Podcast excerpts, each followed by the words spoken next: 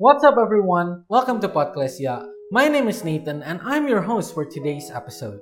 The topic for today's episode deals with the two most common things in life, and yet the most difficult things to handle. As an anonymous quote said, the two hardest things to handle in life are failure and success. Yes, in today's episode, we are going to be talking about failures and success. To start with, I'm going to ask you a question. What comes to your mind when you hear the word success and failure? You may be thinking of opposites or antonym, but interestingly, according to a paper by David Hillson titled How to Be a Successful Failure, the relationship between success and failure isn't merely antipodal in nature. There is a complex relationship between these two, which can only be seen upon closer examination. Understanding how success and failure relate to each other will give us insight on how to approach and deal with them. There are two key relationships between success and failure according to the paper. Firstly, failure defines the limit of success. Logically, we start to experience failure when we stop succeeding. This logic is described as the comfort success zone, which is a zone where we can succeed easily.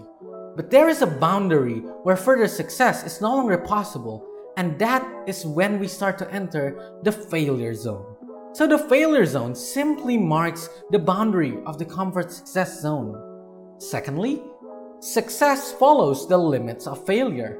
Beyond the failure zone, there's another zone where we can discover new things that were previously unavailable to us, and we begin to learn how to perform and succeed in this zone. This zone is called the Innovation Success Zone, which can only be reached once we are able to endure and push through the failures until we eventually succeed. Persistence in facing numerous failures is then rewarded with success. Thus, not succeeding in the failure zone is a result of giving up too early, losing momentum, or running out of energy. The interrelated relationship between these three zones are well described by a repeated and never ending cycle known as the success failure echo cycle.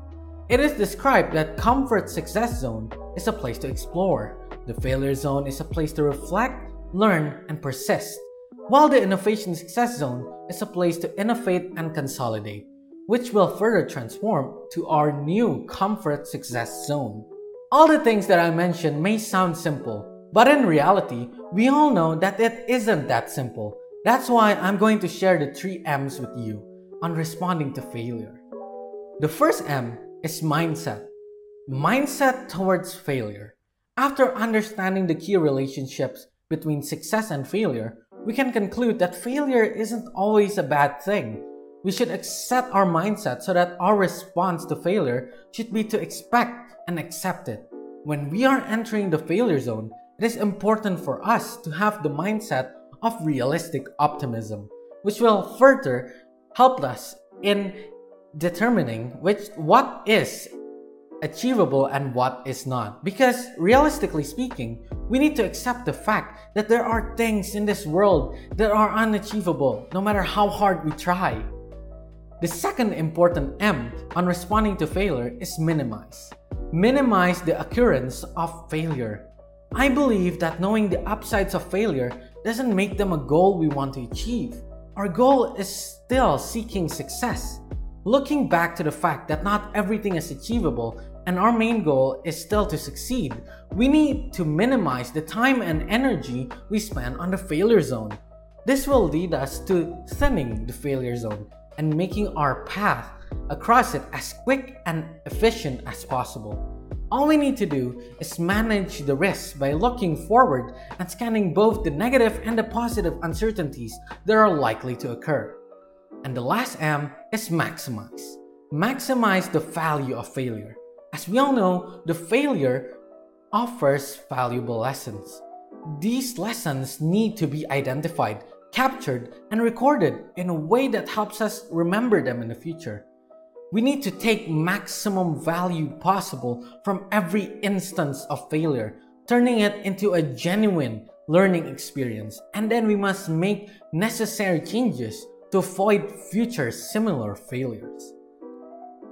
The relationship between failure and success is in fact mutually synergistic, where each leads to the other, supporting its opposite. That's all from me. I hope you can obtain new insight from today's episode.